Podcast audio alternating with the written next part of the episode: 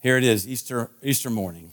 Where we've talked, you know, you think about this week and, and we think about Friday, we think about Saturday, we think about Sunday. Because this is a Friday, Saturday, Sunday story, is what's really going on here. On Friday, Jesus was executed by the powers that be because they thought he was a threat to their control. And so Friday was this day of tragedy, this, this day of horror, this day of shame for the disciples and the way they behaved in the midst of it also.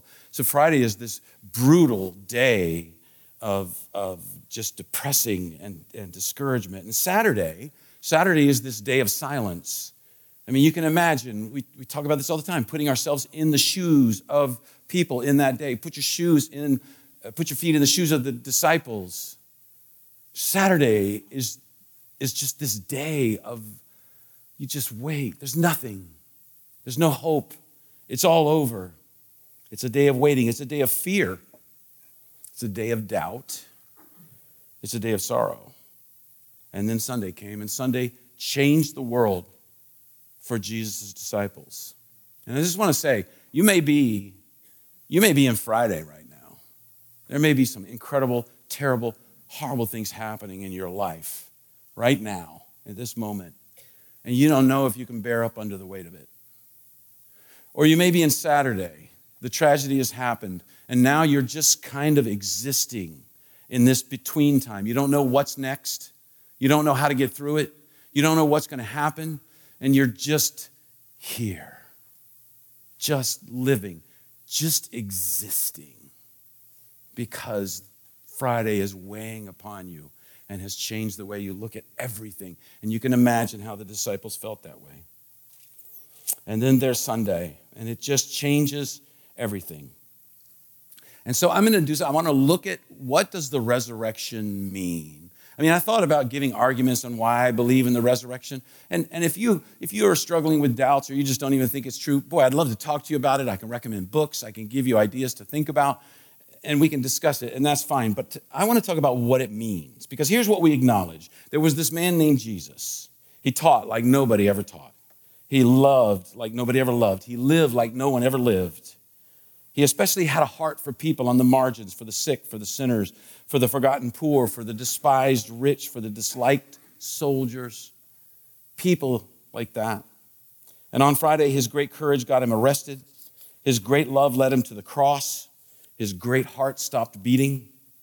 On Friday, what looked like a tragic, horrible ending to such a wonderful life turned out to be the greatest sacrifice of love that the world has ever known. And then on Saturday was the silence. The king is sleeping. Jesus entered into death and hell for you and me. And on Sunday, a stone got rolled away. On Sunday, we just sang this death lost its sting. On Sunday, sin lost, shame died, hope soared, love won. On Sunday, you got something beyond yourself to live for.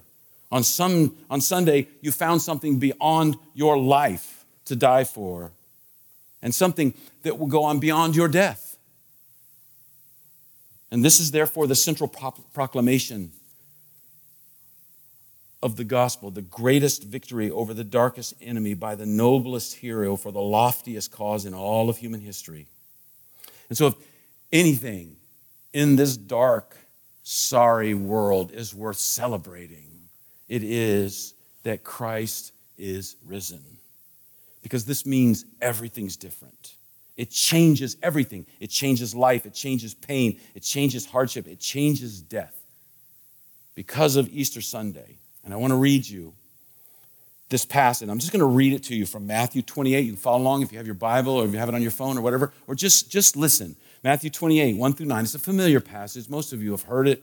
I mean, Easter is something we know about. After the Sabbath, at the dawn of the first day of the week, Mary Magdalene and the other Mary went to look at the tomb.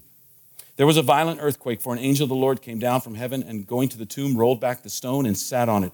His appearance was like lightning, and his clothes were white as snow. The guards were so afraid of him that they shook and became like dead men.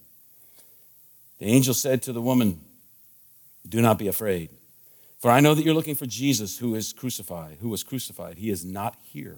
He has risen, just as he said. Come and see the place where he lay. Then go quickly and tell his disciples, He has risen from the dead and is going ahead of you into Galilee. There you will see him. Now I have told you. So the women hurried away from the tomb, afraid yet filled with joy, and ran to tell his disciples. Suddenly Jesus met them. Greetings, he said.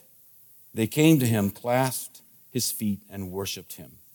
Now, I don't know about you, but I feel like Jesus is a little understated right here at this moment, right?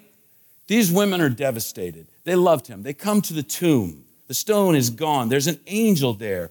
And suddenly, this rabbi who they love, who has died, who they saw him buried, has risen from the dead. And you would just think this is the perfect time for some kind of amazing, profound statement of truth, an explanation of what just happened.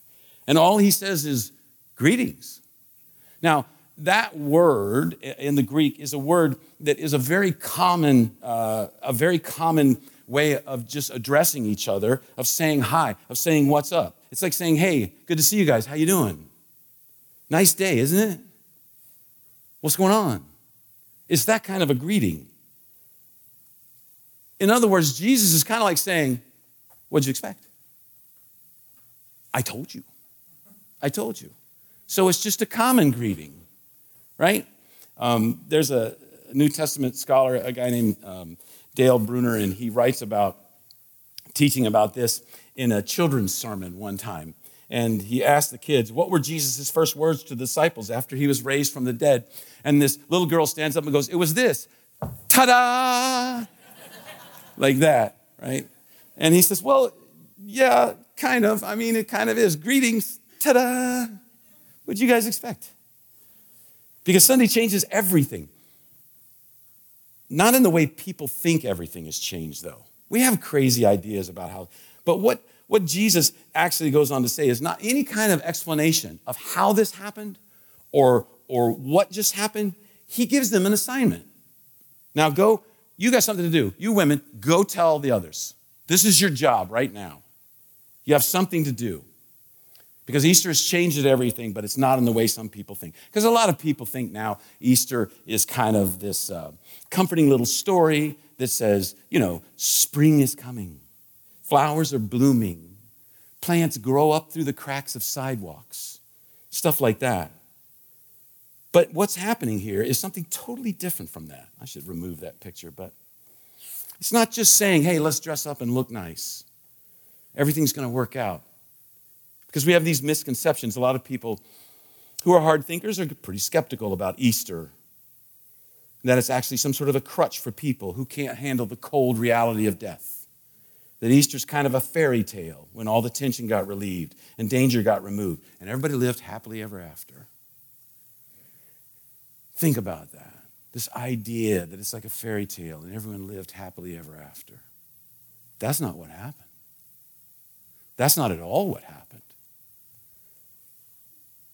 That's exactly what did not happen.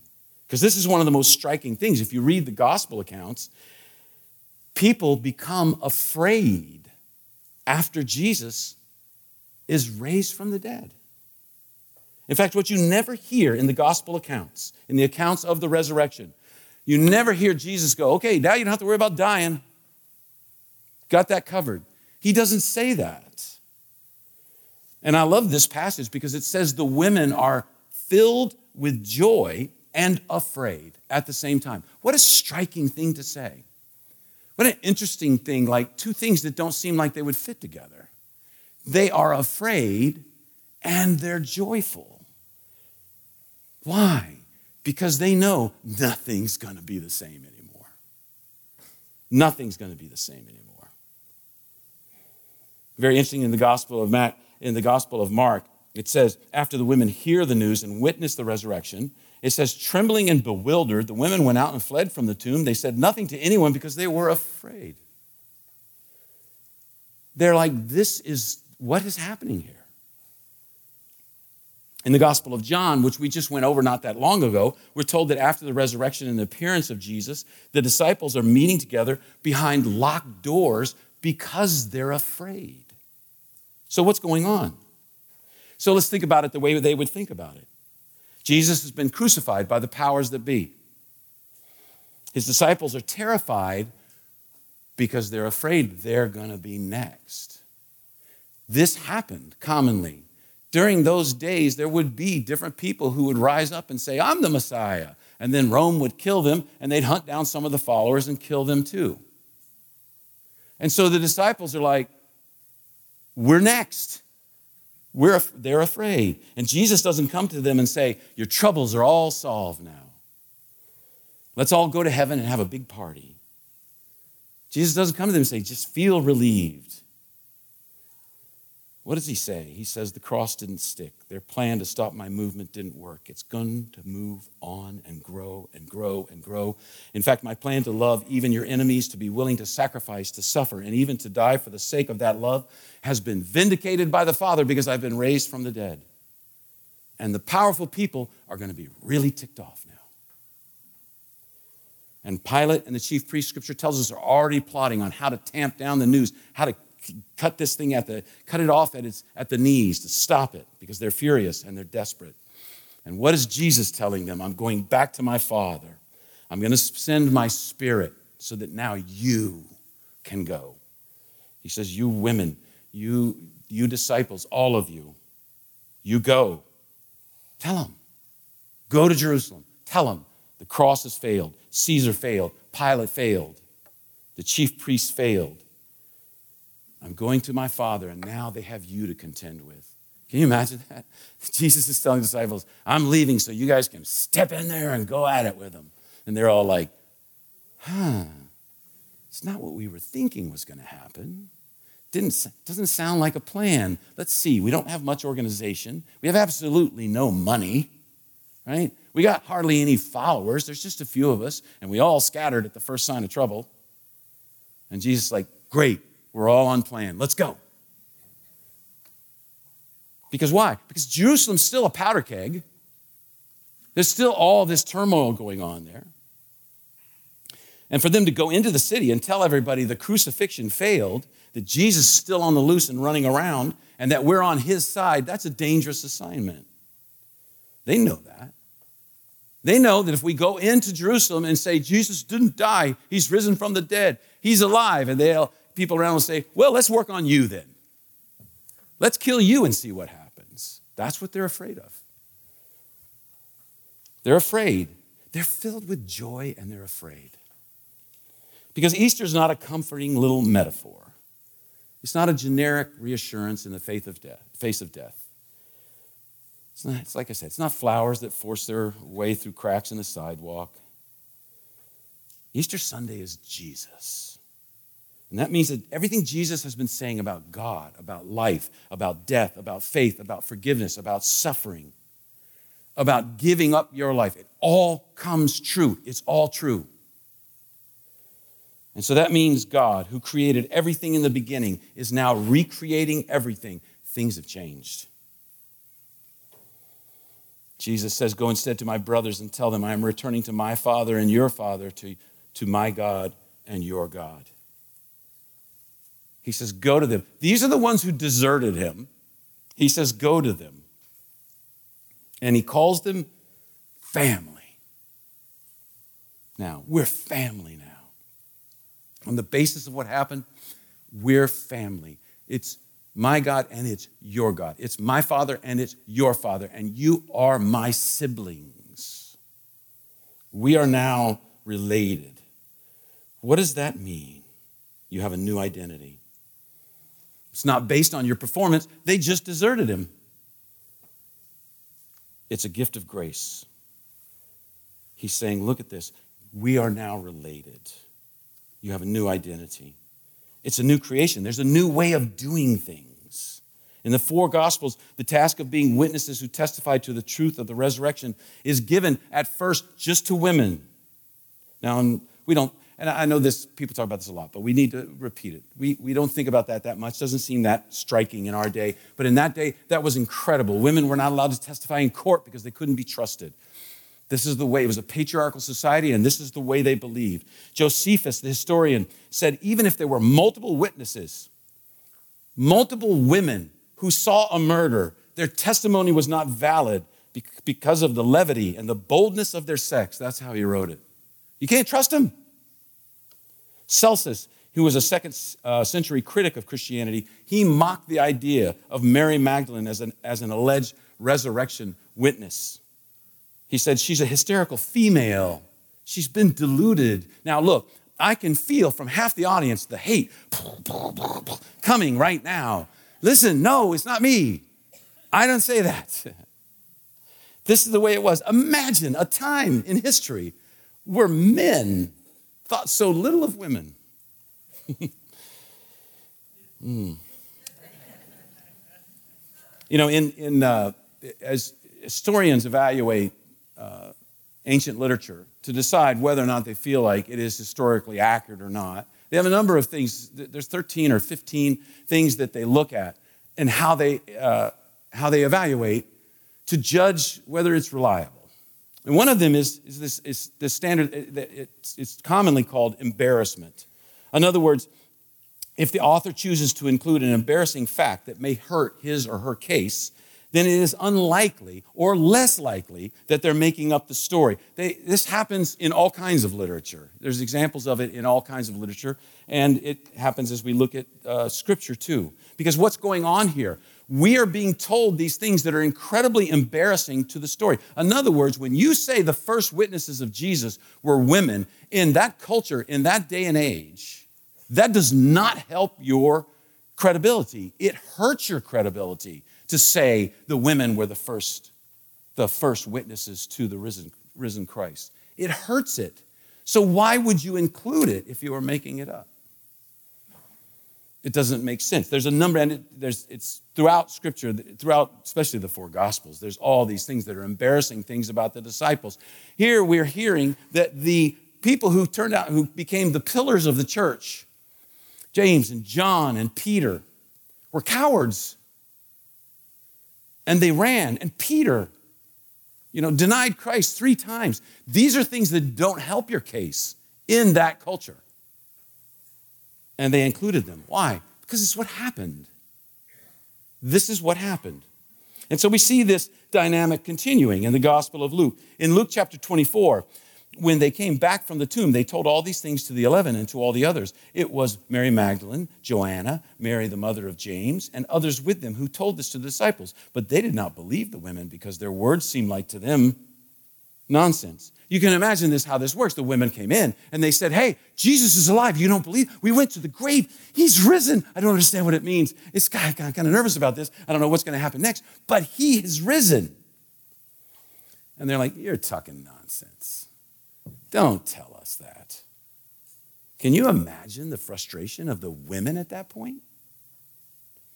Okay, quite a few of you can. Yes, yes. And they were tempted. They were tempted to say, you know, he chose to appear to us. You're the runaways. We're trying to help you, and you're telling us we're talking nonsense. I don't know. I just think Mary Magdalene might have gone, don't even go there. don't even go there, right? And then, I don't know, I just think this way. I always think, what happens after the guys see Jesus and they tell the women, he's risen? And they're like, yeah, we know. We told you, you know. Suddenly you think you're on our side. So Easter changes these things. What does it change? It changes identity, it changes intimacy, it changes family. People are given a new identity. We have now this new intimacy. He is my father, and I am his son. He is your father, and you're his daughter. This is an intimacy that undreamed of in that world and then a new family. We are brothers and sisters in Christ. Something worth living for, something worth dying for, a purpose worth spending your life on. But it doesn't make their lives safe. That's the thing. It doesn't make their lives safe. Or mine. Or yours. It's kind of like what Jesus said a long time ago if, if anybody wants to be a part of my movement, let them take up their cross and die to themselves and follow me. Oh, man. There's some stuff we're going to have to die to. There's some stuff they were going to have to die to.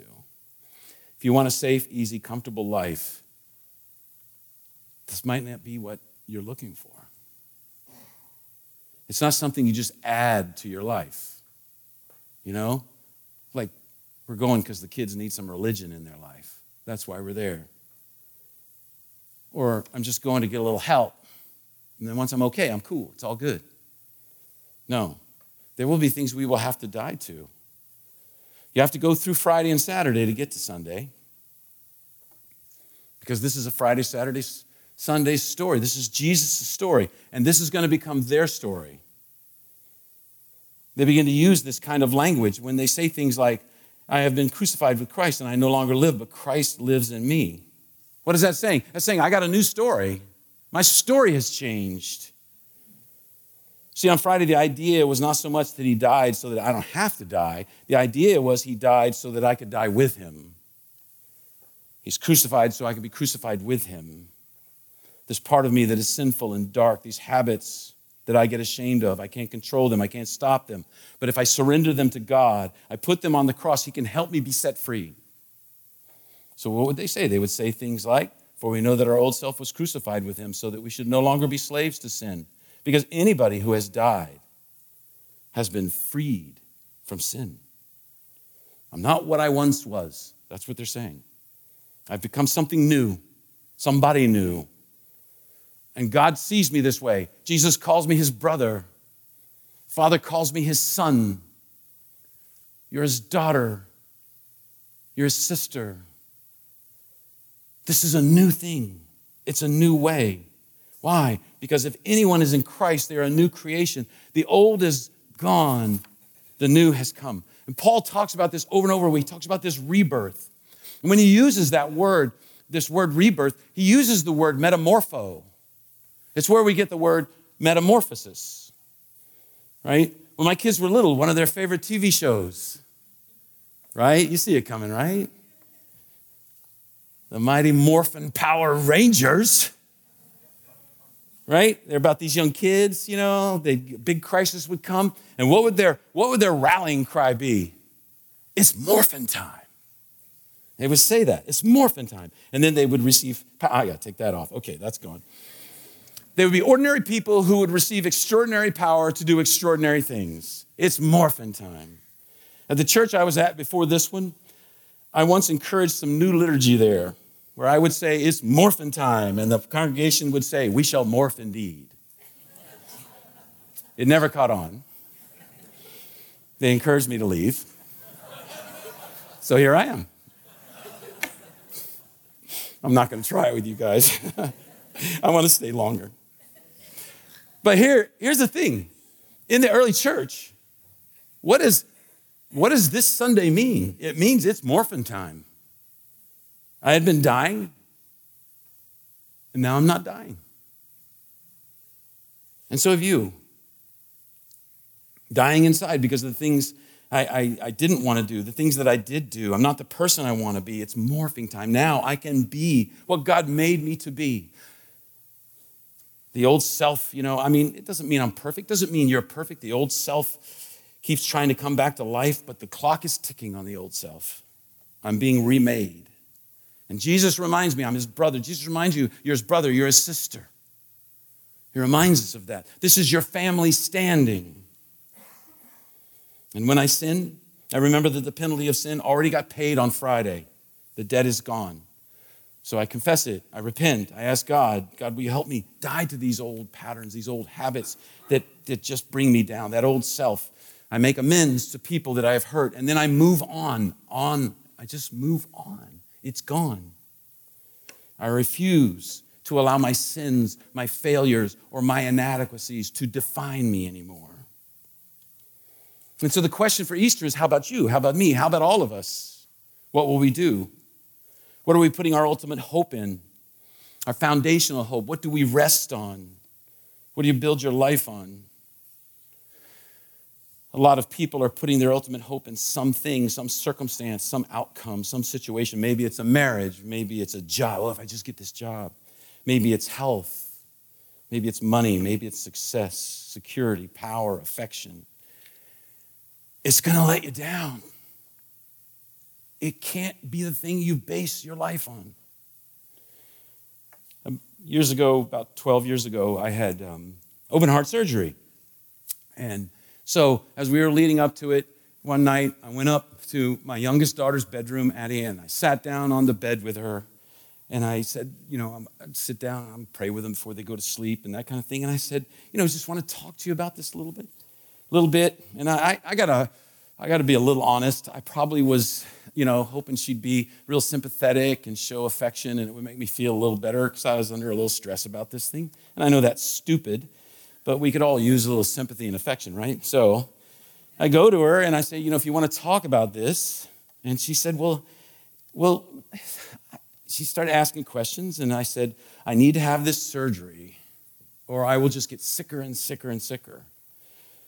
And she said, Could, could, could you die and leave us alone? And I said, Well, if I don't get the surgery, I will die. And she's like, What would we do?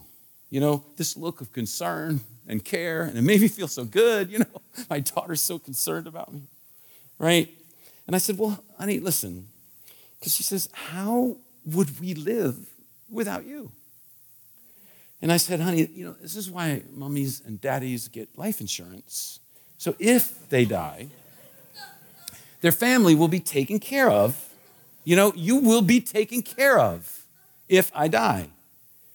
And she looked just seriously, you know, kind of contemplating this horror of her beloved father being taken away. She said, If you do, how much do I get?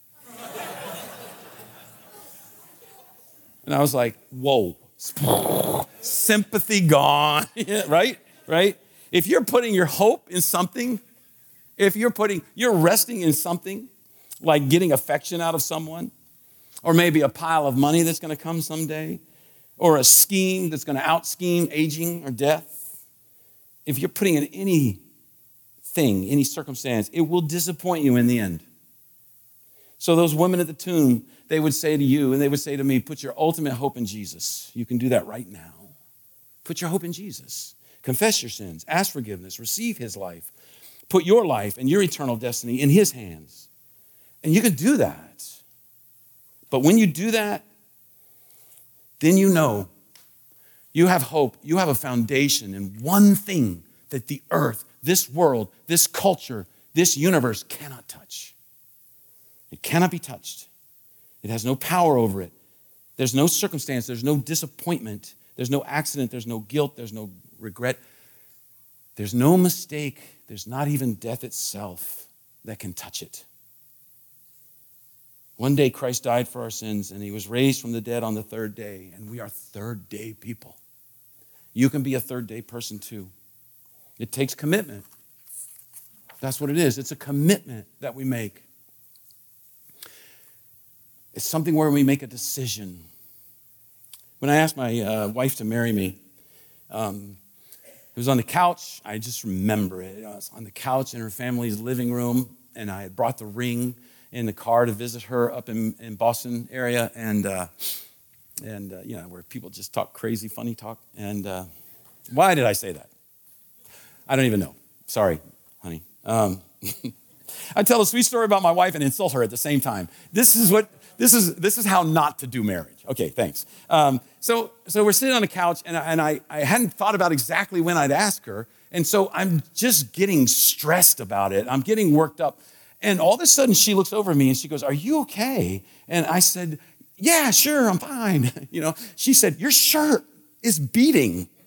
I can see your, your shirt moving. Your heart is beating so hard, so fast. What is wrong with you? She's thinking I'm going to have a heart attack right there. I'm feeling like I'm going to have a heart attack. And I said, Nothing. Just a second. I'll be right back. And I ran out of the car and I grabbed it and I came and I just, you know, said uh, how much I loved her and how much I wanted to spend my life with her. And, and she, I started crying. She started crying and she, looked at me in the eyes and leaned over and kissed me. And since the invention of the kiss, there have only been five kisses that were rated as the most passionate, the most pure. And this one left them behind. Greatest kiss ever. And so we hugged. And all of a sudden I thought, she didn't say anything. Not like and I said, hey, you didn't say yes. I want to know. I want a commitment. Because this is what this is going to be based on. I need a commitment. And she said, Yes, I love you. I want to spend my life with you. I said, Okay, good. Sign here. You know, I, was, I didn't do that. But you know what? That's what it takes. It takes a commitment. There's a commitment that's involved in becoming a follower of Jesus Christ. We don't just slip and fall into it. And maybe you haven't been around church as much and you're just at the beginning stages of thinking about God and about faith, and maybe you have a lot of questions and you not a lot of information. But you can make that decision. God can start with that and He can work on you. You know, but okay, maybe you haven't understood and personally responded. You've heard the story, but you got some struggles. Man, that's okay. That's normal. Been there. Been there. I was in that limbo for years. Right? I do want to say this I'd love to talk to you. If you would like to just talk in a no threat, you know, no judgment environment, I would be happy to talk with you. Or if you go, Bob, I don't really want to talk to you, I understand that. Uh, I, I'd be happy to recommend a book, be happy to recommend something to read that maybe can give you some information to work through and think about that. Now, maybe you're here, you say, Bob, I'm Christian. In my life, man, I'm thankful. Then this is, this is a time that the, the Easter Sunday reminds us to be so thankful for how God has worked in our lives because it all is based on what happened on this day and saying thank you. But you know what? Maybe not. Like I said earlier, maybe you're in a Saturday right now. Maybe you're in a Friday right now. And there's disappointment that's heavy on your spirit. And there are things that are filling you with worry and fear. And I think Jesus would say this to you. I think he would say, I want you to give it to me. I want you to give me your disappointment. I want you to give me your hopes. I give it to me. Whatever is just killing you right now. Put it all in me. Why? Because I understand this is the greatest thing we have we have a Savior who goes, I know how it feels. I've been betrayed, right? I've been, I, I, I was killed unjustly. I had close friends who deserted me. I was misunderstood over and over and over. I was hated by the people who were supposed to be the ones that greeted me from the beginning. The ones that knew about me, that know the scriptures. And from the beginning, they attacked me. I know what it is to lose someone close. I know all those things. I know what you're going through. We have a Savior who says, Come to me. Come to me. I understand. I was there. And then finally, what does he do?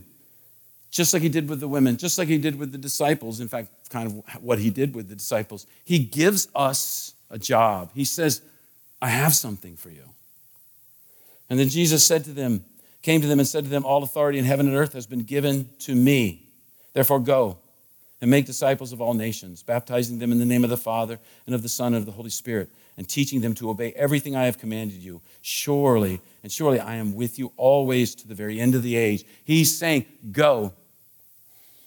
Go to your neighbors, go to your coworkers, go to your fellow students, go to those that are in somehow in your sphere of influence. Go. Because they need it to. They need what I have for them, what I've done for you, I did for them. And so on Easter Sunday, God is telling us, man, you have a new identity, a new hope, new meaning, new family. Now go and share. Go and live it with everyone else. Let's pray. Father, we thank you for what you've done. We thank you for, as we think about these things, of how you've worked and how you've changed us. God, I personally thank you for all these years of the way you've supported me and loved me, even in my mistakes and my uh, inadequacies and my sins. And Lord, for all of us, this is who we are. We are, as followers of Christ, we are brothers and sisters with each other and with you. And we all have a Father who loves us dearly. And so, Lord, help us to keep that in mind as we leave this place. That we go out into a world that needs you and people that need you, people that are standing on false foundations, and someday those foundations will crumble and fall, and help us to be the people who are there for them, that help pick them up, that encourage and love and speak the truth in love too. Lord, help us to decide to follow you regardless of where it leads us. In Jesus' name, amen.